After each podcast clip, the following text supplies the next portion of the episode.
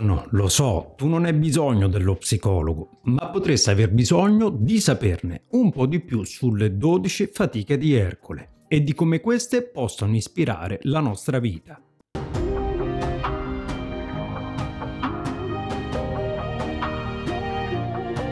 Siamo al secondo appuntamento sul mito di Ercole e sulle sue 12 leggendarie fatiche. Nel primo appuntamento abbiamo fatto una piccola introduzione e visto la prima fatica superata dal nostro eroe. La seconda fatica che deve affrontare Ercole è l'uccisione dell'Idra di Lerna. L'Idra era un mostruoso serpente a nove teste che viveva nelle acque torbidi delle paludi nei pressi di un luogo chiamato Lerna. Era un essere così velenoso che solamente un suo respiro era in grado di uccidere un uomo. Ciò che la rendeva ancora più temibile era data dal fatto che una delle sue nove teste fosse immortale, rendendola dunque praticamente invincibile. Il nostro eroe, per nulla spaventato da questo, partì per dare la caccia al mostro nove teste, ma non andò da solo. Si fece accompagnare dal suo fidato nipote Iolao, che lo accompagnò guidando il cocchio. Una volta giunti all'Erna trovarono la tana dell'Idra e qui Ercole costrinse la belva a uscire dalla sua tana lanciando le frecce infuocate all'interno. Così una volta che l'idra emerse, Ercole la afferrò, ma il mostro non fu sopraffatto così facilmente, poiché non appena Ercole tagliava una delle sue nove teste, in poco tempo ne spuntavano due nuove al posto di quella che aveva appena decapitato. A peggiorare le cose, sempre a causa dell'intervento divino della dea Era, decisa a uccidere Ercole, emerse dall'acqua anche un enorme cranchio che iniziò a mordere il piede di Ercole, che poi nel frattempo era stato bloccato anche dall'Idra. Così bloccato e apparentemente senza via d'uscita, Ercole chiese l'aiuto di Iolao.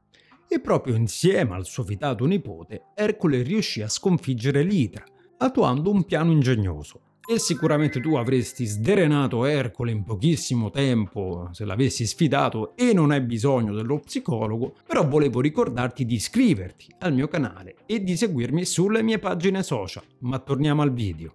Non appena Ercole tagliava una delle teste dell'idra, Iolao scagliava immediatamente una freccia infuocata sulla ferita. In questo modo le fiamme impedivano alle teste di ricrescere in continuazione. Una volta tagliate le otto teste mortali, Ercole riuscì a tagliare anche la nona, che poi seppellì sotto una pesante roccia. Infine aprì il corpo dell'idra e intinse le sue frecce nel velenoso sangue dell'animale, in modo da avere un'arma più potente da poter utilizzare nelle successive sfide. Così i due tornarono alla corte di Euristeo per comunicare il superamento della prova ma qui il re dichiarò che essa non doveva essere considerata nel conteggio delle 10 fatiche da superare, in quanto Ercole non era stato in grado di affrontare la sfida da solo. Qual è il significato simbolico di questa seconda sfida? L'idra di Lerna simboleggia l'oscurità presente in ognuno di noi, quel mare oscuro che ci tormenta, L'idra ha nove teste, che rappresentano a livello metaforico i nostri numerosi desideri terreni, che ci condannano a un infinito tentativo di appagamento, che però non siamo in grado di raggiungere, non a caso le teste dell'idra risorgono di continuo. Tutto ciò è causato dal nostro ego, avvelenato come avvelenato il corpo dell'idra, che ci spinge verso l'appagamento personale, che però come detto è anche un veleno Infatti l'idra ha un alito velenoso che non consente a nessuno di starle vicino, è completamente sola.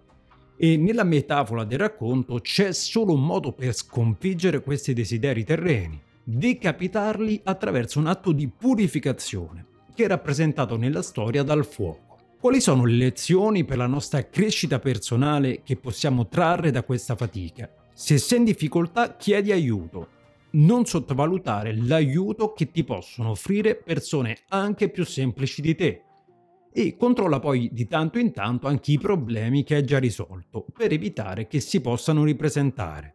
Infine, un'altra tematica presente nel mito è quella di concentrarsi sul superamento di un problema alla volta, un po' come Ercole che taglia appunto una delle teste alla volta. Le domande da porsi per il nostro sviluppo personale sono le seguenti.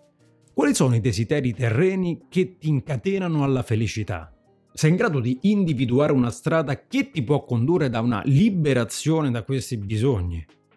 Bene, allora anche per oggi ho concluso. In descrizione trovate tutti i riferimenti per seguirmi sui social, dove mi trovate sempre come tu non hai bisogno dello psicologo.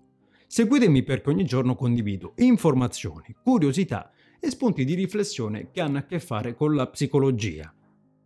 Sempre in descrizione trovate anche i link per ascoltare il mio podcast che trovate su tutte le principali piattaforme. Infine, se volete avere maggiori informazioni sulle mie attività come psicologo e psicoterapeuta, vi ricordo che potete visitare il mio sito www.tunonhai-bisogno-dello-psicologo.it. Vi ringrazio per avermi ascoltato e vi lascio con la mia classica frase: se pensi che non puoi fare la differenza, beh, pensa ancora.